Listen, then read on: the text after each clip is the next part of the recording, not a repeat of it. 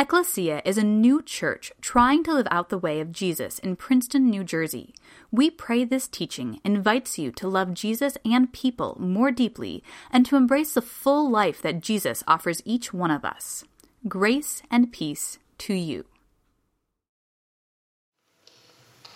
Now the Lord is the Spirit, and where the Spirit of the Lord is, there is freedom. And all of us, with unveiled faces, seeing the glory of the Lord as though reflected in a mirror, are being transformed into the same image from one degree of glory to another. For this comes from the Lord, the Spirit. But we have this treasure in clay jars so that it may be made clear that this extraordinary power belongs to God and does not come from us. We are afflicted in every way, but not crushed, perplexed, not driven to despair, persecuted, but not forsaken, struck down, but not destroyed, always carrying in the body the death of Jesus, so that the life of Jesus may also be made visible in our bodies. For while we live, we are always being given up to death for Jesus' sake, so that the life of Jesus may be made visible in our mortal flesh. So death is at work in us, but life in you. This is the word of the Lord. Please welcome our pastor, Ian Gray. Well, good morning, guys. We, through this preview service rhythm, we've been meeting a little bit close to bi-weekly, although it hasn't always worked out that way. And today's the last day in this series that we've been sort of doing. This Are You Sure thing. I'm not sure this music stand is going to stand up. It is. All right, beautiful. And so, through this series, we've been asking three of the most profound questions about what it means to be human. And so, uh, Gabrielle, you can put those on the screen. Just every philosophy, every system that is designed to answer the big questions about life is really asking these three, three questions Who am I? Who is God? And what is the good life? And we've approached these questions just tackling different uh, misconceptions that can hold powerful sway. Uh, you know, when we read the Bible. And so I encourage you, if you want to check out some more in this series, we have those available online to listen to. uh, but really, it's been sort of a joy as we sort of move through this rhythm because what I've seen as we've gone through this series is that so many of these topics that we've just been able to hit on are, are really just glimpses of sermon series and stuff that our community is going to be wrestling with for the life that we that we live together. And so today is no exception. Um, as I was working on the sermon, I was like, "Oh, cool! This is about six sermons." So we're going to do it in one day. We're not going to com- try to combine six things into one day, but we're going to uh, really just scratch the surface. And, and the question we're wrestling with today, and the misconception that we want to tackle today, is can people change? Now, how many of you you know that person in your life that has reached that point where you look at them and say, "I'm not sure they're going to change in any meaningful way." Uh, maybe their opinions are settled. They have their views on politics that they are carefully and caringly share around the dinner table so graciously, I'm sure. Uh, maybe it's, it's somebody not, um, not, not as close to you that you see, and you're just like, you know, person, I'm not sure how that's going to work out for them. And so we tend to put people in boxes, and we tend to, to start to look at other people from our own point of view and say, I'm not sure that person is going to change. And so I want to ask you a question this morning. In your life, what is one thing, if it would change, would change everything for you? One thing, one thing maybe even outside of your control, that one big break, that degree, that relationship, the sale, the relationship being healed. What, what one thing would truly change the course of your life? You know, so often we, we know the things, we, ache for those places where we just want to see God move and God show up, or we want to see somebody make a different decision to, to start embracing a different pattern that they've been living in. And so change is something that we all just kind of feel this pull. And so today we want to look at change. We want to look at the way that God so patiently and gracefully works change in our lives. We want to see if change is really possible. So we're going to start uh, with, the, with the character from the Bible. His name is Moses. If you spent any time in Sunday school, you may be familiar with this name. And if not, it's okay. We're going to tell you a little bit about, about his life this morning. So Moses was a great biblical prophet and the classic case of somebody who peaked too soon in life. A child star who flamed out under the weight of success and expectation. Moses was from a nation of people who were enslaved. His people, over the course of many generations, had become a labor force for the Egyptians. Moses was from the nation of the Hebrew people. And during the course of their time living in Egypt, they had become sort of a faceless machine, uh, serving the gross domestic product of the Egyptian empire. Now, Moses had an interesting line, though. See, Moses was from this people, but he did not grow up amongst his people. Instead, Moses was found one day by the Egyptian princess, pulled out of the water, and raised in the palace. So Moses was a part of this oppressed people, but he did not live among them. Instead, he was raised by the Egyptian culture, raised by the Egyptian ways. And, and one day, as Moses had grown older, he was out surveying the work that was going on. He was out watching his own people, uh, his own people that uh, he had been taken from, work the fields, work the land to build structures to make sure there was enough harvest for the Egyptian people. And as he's out this one day, he sees. He sees the way that the Egyptians are treating his fellow people. He sees that the Hebrew people have become the gears of industry soullessly turning to support the empire, and that the empire, the Egyptians, use whips and threats and humili- humiliation as fuel. And Moses sees all this and he loses it. He is outraged by what he sees as he sees an Egyptian slave master mercilessly whipping one of his fellow Hebrew people. And Moses decides to do something about it. And incensed by anger, he grabs hold of this slave master and he murders him. You see, Moses could have been like Esther. He could have worked from within the, the, the system and the politics that were going on within the palace for the good of his people. But Moses takes matters into his own hands. And he lays hands on this Egyptian slave master and kills him. And what Moses thought he had done in secret what what he thought he had done where nobody had seen, it turns out that his secret is well known in the empire. And so soon Moses has to flee because he is a wanted man. And so Moses runs. He flees far from the palace, far from his people, to a barren place called Midian. And now we fast forward in the story from this point where Moses has run away 40 most of us in here are not even 40 years old.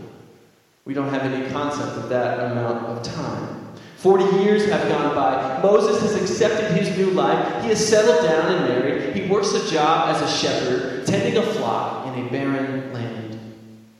And every day, Moses does this slow work of shepherding, alone with his thoughts. You know, he didn't have Spotify, couldn't turn on his favorite podcast.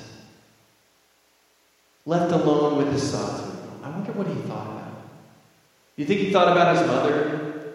That he had to leave?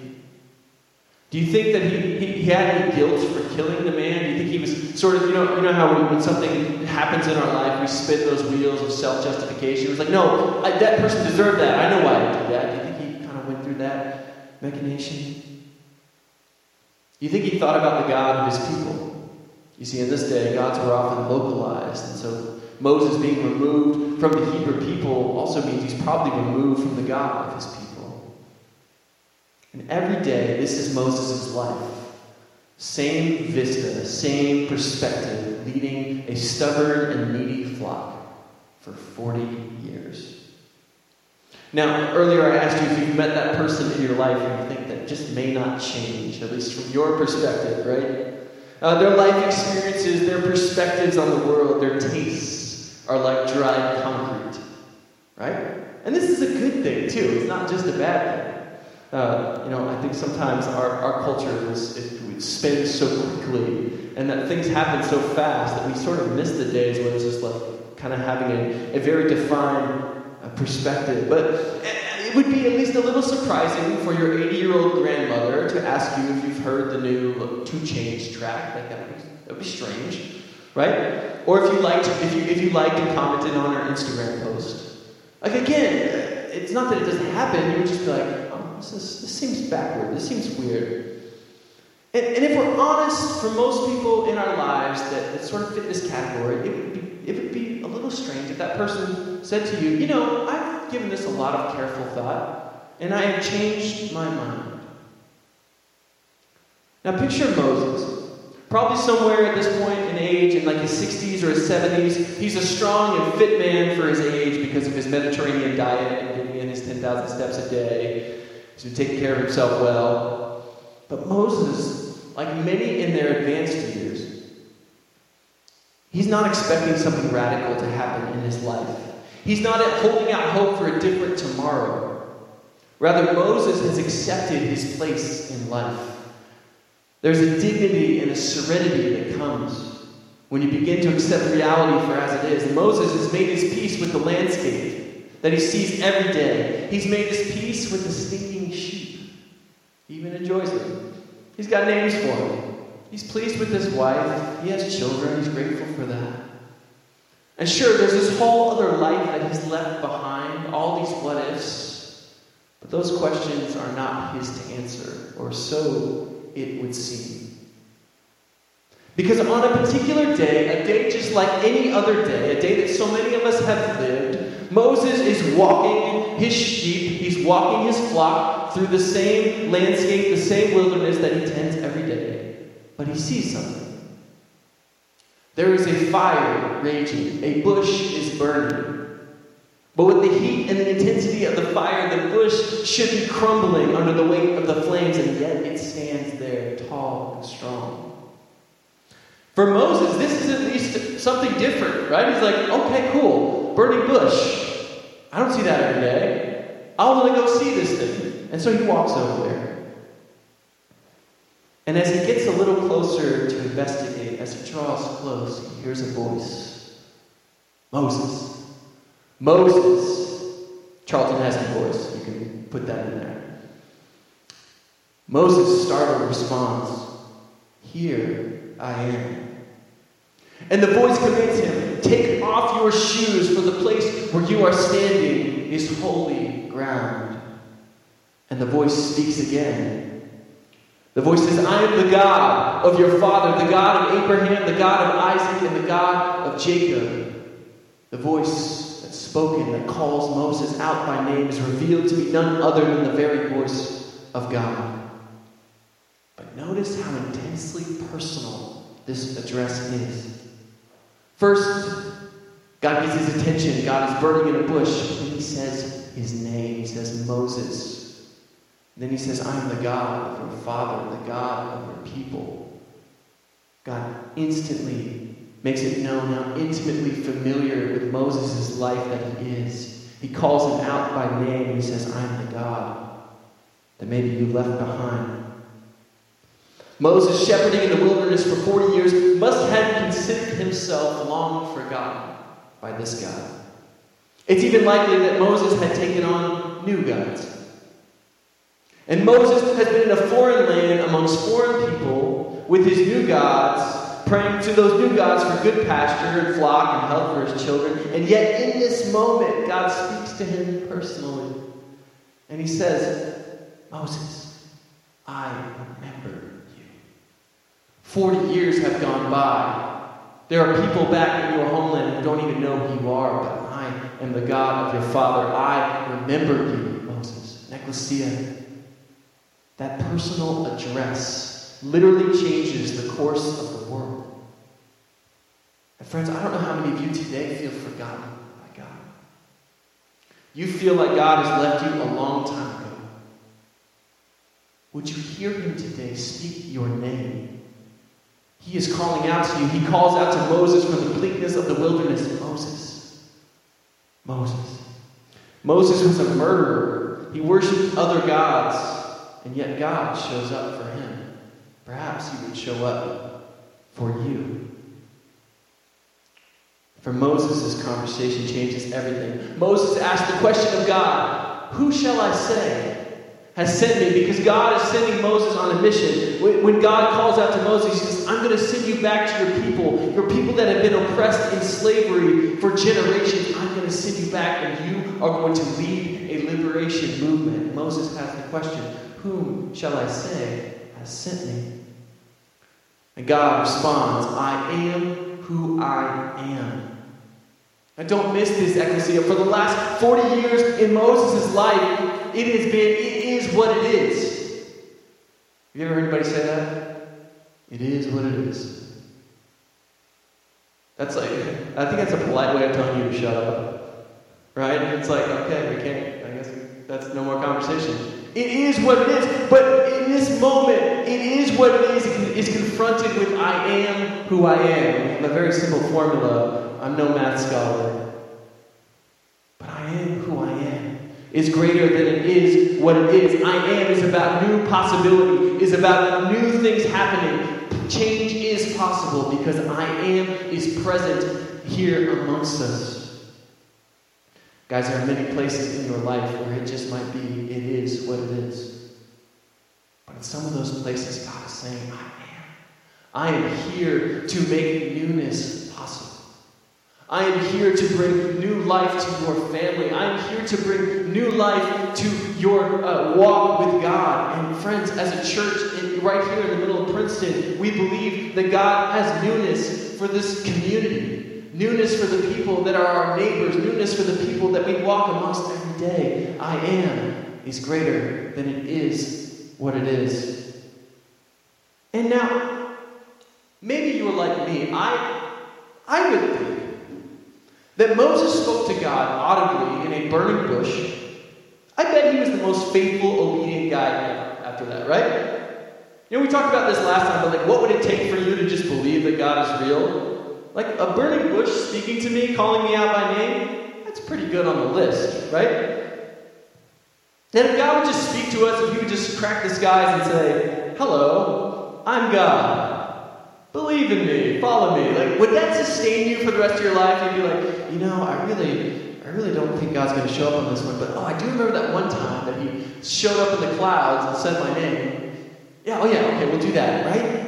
Uh, maybe that's just me. But in Exodus chapter four, like literally a paragraph later, Moses is like, well, so suppose they don't believe me or listen to me. And in verse 10, he finds another excuse. Oh, Lord, talk very well. People don't, they won't listen to me. I'm slow in speech. And God is like, yeah, yeah, yeah. I made you. I got it.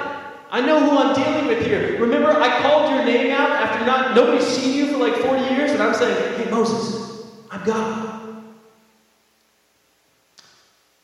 And a quick survey of Moses the rest of his life would show that he kind of keeps this pattern up. And so, what does this tell us about change? What does this tell us about when God is doing something new in? First, change. Any meaningful change in our life, any reorienting of our walk towards God is first a response.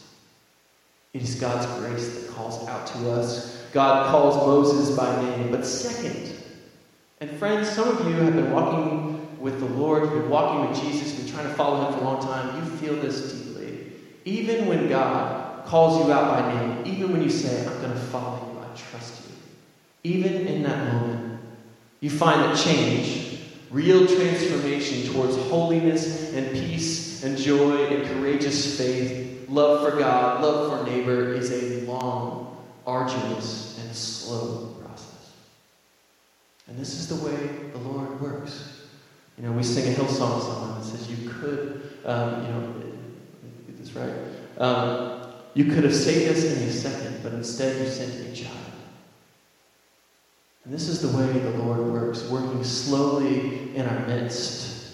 Not co opting, not taking over, not domineering, but saying, I'm going to work with what I have here. Eugene Peterson calls our journey of transformation and long obedience in the same direction. And friends, this is what God is inviting us to. Yes, in that moment for Moses, everything was made new. But that moment was just the beginning of a journey. God is inviting Moses not just to accomplish great things for him, Moses does that. God is inviting Moses to be with him, to be near to him. And the reality for many of us here today is that we feel this pull, this ache, this longing for change. We know we want it, we know we need it, but we really don't know how to begin. Like if I were to ask you, hey guys, how can I lose some weight? You guys have any answers? It's not, I'm not, it's not a trick question. Eat less. Amen. Work out? No. Anything else? Eat, don't eat Oreos? Also no. No. Stop. But we know, like, if there's change that needs to happen on that front, we may not want to do it. We kind of know what it is, right? Now, if I were to ask you, what would it look like for you to get closer to God? What would you do? You could give me a couple Sunday school answers. Read your Bible, pray. Uh, how do you read the Bible? Anybody ever had that moment where you're in the middle of Leviticus and you're like, what is happening here? Oh my goodness. And even Jesus sometimes, you read the words that he says and you're like, oh, I thought he was I thought he was different than that. So how do we read the Bible? Anybody tried to pray and woke up the next day and said amen? right? Praying is hard, right? And so, change, the real, lasting, and meaningful change, the apprenticeship, apprenticeship towards Jesus that we are trying to embark upon, the long obedience in the same direction, is not this one off moment where we say, everything is different now. Because then you wake up the next day and you're like, same as I did two days ago. But it's Jesus meeting us, constantly coming to us. Friends, you are being invited on a journey of change. You're being invited to draw closer to God. You're being invited to love others well, to find contentment in both your gifts and your limits. And that through this journey that you're being invited upon, you will bless the wider world around you. You will bless your family. You will bless your neighbors. You will bless your city. But that journey, that invitation, is going to take you a lifetime. Paul the Apostle in our, in our text that Alex read so beautifully for us. In 2 Corinthians, now Paul's no stranger to transformation. He went from being a person who persecuted the church to a person who built the church. I mean, Paul has had a radical transformation, but even that takes years and years for Paul to, to fully uh, embody and fully implement. And in 2 Corinthians, he writes, and he's writing about Moses, and he writes, But when one turns to the Lord, the veil is removed. Now, the Lord is the Spirit, and where the Spirit of the Lord is, there is freedom. And all of us with unveiled faces, seeing the glory of the Lord, though reflected in a mirror, are being transformed into the same image from one degree of glory to another. Paul says in 2 Corinthians 3, verse 17, he says that we see the glory of God. That is not the glory of God. Make that the Lord. And as we behold Jesus on the cross, we behold the glory of God. You see, Paul says here in 2 Corinthians that as we look at the we look at that glory, the glory of God, as though we look in a mirror. Now I have not a mirror, but the mirror of our society here. Now if I hold this up close here, what do I see? It's kind of scary. All I see is my face, right? But if I pull it back, I can see you lovely people. It gets better. You guys look nice today. And depending on your vantage point, when you are looking in a mirror, you can either see one thing at once, you can see only one thing if you hold the mirror closely, as I did, or you can see multiple things at once. Paul is saying that we gaze upon the glory of God reflected in the mirror of our lives. And when we look at Jesus through the mirror of the cross, we see simultaneously two things. We see two images reflected back to us. First, we see we see our brokenness. Again, when I hold this up close to here, I don't know about you guys, some of you have just really perfect skin. I see all the flaws. I see all the places I miss shaving. But when you hold the mirror, when you hold the mirror up close, we see our brokenness. We see our pursuit of control. We see our pursuit of security. We, we see that we think that freedom is really a pursuit of the glory that our world offers. And when we think about glory, what, what's glorious in our world? What, what is the thing that people hunger after in our society? Well, I mean, obviously, success, right? We want to be secure, we want to be well thought of. We think of the person, the, beautifully, uh, impeccably dressed Instagram mom with the, she's able to run a full business, able to um, live her life however she wants. She has kids that are always uh, perfectly dressed, never have snotty noses, has a perfect husband, perfect life, right? A huge Instagram following. The person who has the means, the time, and the ability to do whatever they want. Traveling to exotic locations, always taking a picture of it because that's important. Another exciting adventure, another escape. Glory in our world is anything but average, anything but routine, anything but mundane, and much less self sacrificing. And this is where Jesus turns the whole thing. Our world, our whole perception of what it means to, to find glory upside down. You see, Jesus rids himself of all glory of all beauty. He dies on the cross, though he is king of all the earth. He is executed as a despised criminal, and it's exactly there in that place of horror that God is shining forth in his glory. It's exactly there that we see that the glory of God is not flash and awe, not God sitting on a giant throne throwing lightning bolts and showing us how big He is, but it's God laying down His life for all the world. And if we see God's glory in that mirror, in that lens, then we see two things simultaneously. We see the weight of our own sin. We see the weight of our own decisions, our own choosing things that aren't God. But we also see, we see the beginning of something a spark of new life, a glimpse of a new world where change doesn't evade us like a mirage. Like when we draw close and think we're getting there, it evades us, but it embraces us. We see the world tilting on its axis towards new creation, towards new life. And it is the death, the life, and the resurrection of Jesus that makes any meaningful change for us possible. Jesus is not only our pattern He's not some nice example that we follow, yes and amen, but he's more than that. You see, Paul says that where the Spirit of the Lord is, there is freedom. Jesus is not just a good example, but he brings power, the freedom to actually grow, to actually change and transform. And in Exodus 3, God calls out to Moses. This was the beginning of freedom for Moses, but it was also the beginning of freedom for the entire nation. And on the cross, friends, God calls out to the whole world, saying, Here it is, all of it, all of your sin and your shame, I take upon my own shoulders. And the glory of God is that in dying to himself, God puts to death death, God condemns condemnation, he shames shame, he nails it all to a cross and makes a spectacle over it.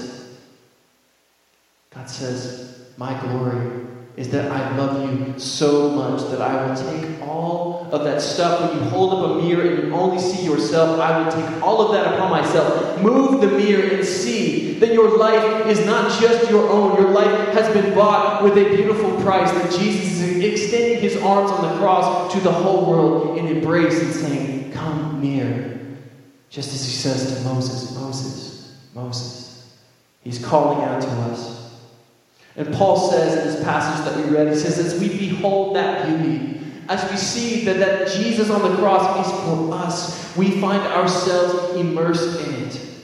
That we are freed, we are changed, and we are invited on a journey a new journey that, just like Moses, will involve a lot of wilderness wandering, will involve a lot of steps forward and steps back. But God is so gracious and so faithful that He will meet us every step of the way. And He will be working in His slow and beautiful power to make us new.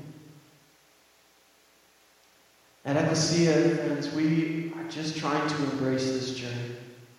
As a church community, as a people planted in this ground. This journey of spiritual formation, of apprenticeship to Jesus. And Jesus says to take this journey is to follow him to remain near to Him, to die to ourselves daily, to do as He does. And as a church, friends, we believe the way that the way that Pope Francis put it so beautifully that Jesus came to save us from the lie that people can't change. Will you walk out of here differently than you walked in? I hope so. Will it mean that you have a whole new lens for your world every moment of your life? I don't know. But I do know that Jesus will be meeting you, that He's calling you to take upon His life, to, to live uh, your life in community of people following after Jesus. And so, as church, as we start to meet weekly in just a couple weeks, this is the journey that we're on. We're going to throw a big party because we think that's what God really likes and enjoys.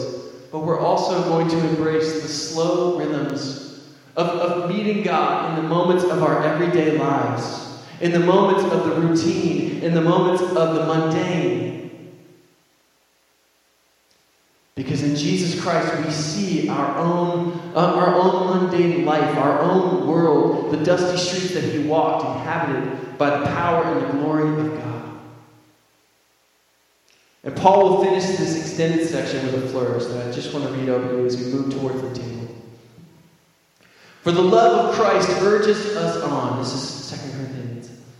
Because we are convinced that one has died for all, so that those who live might no longer live for themselves, but for him who died and is raised for them.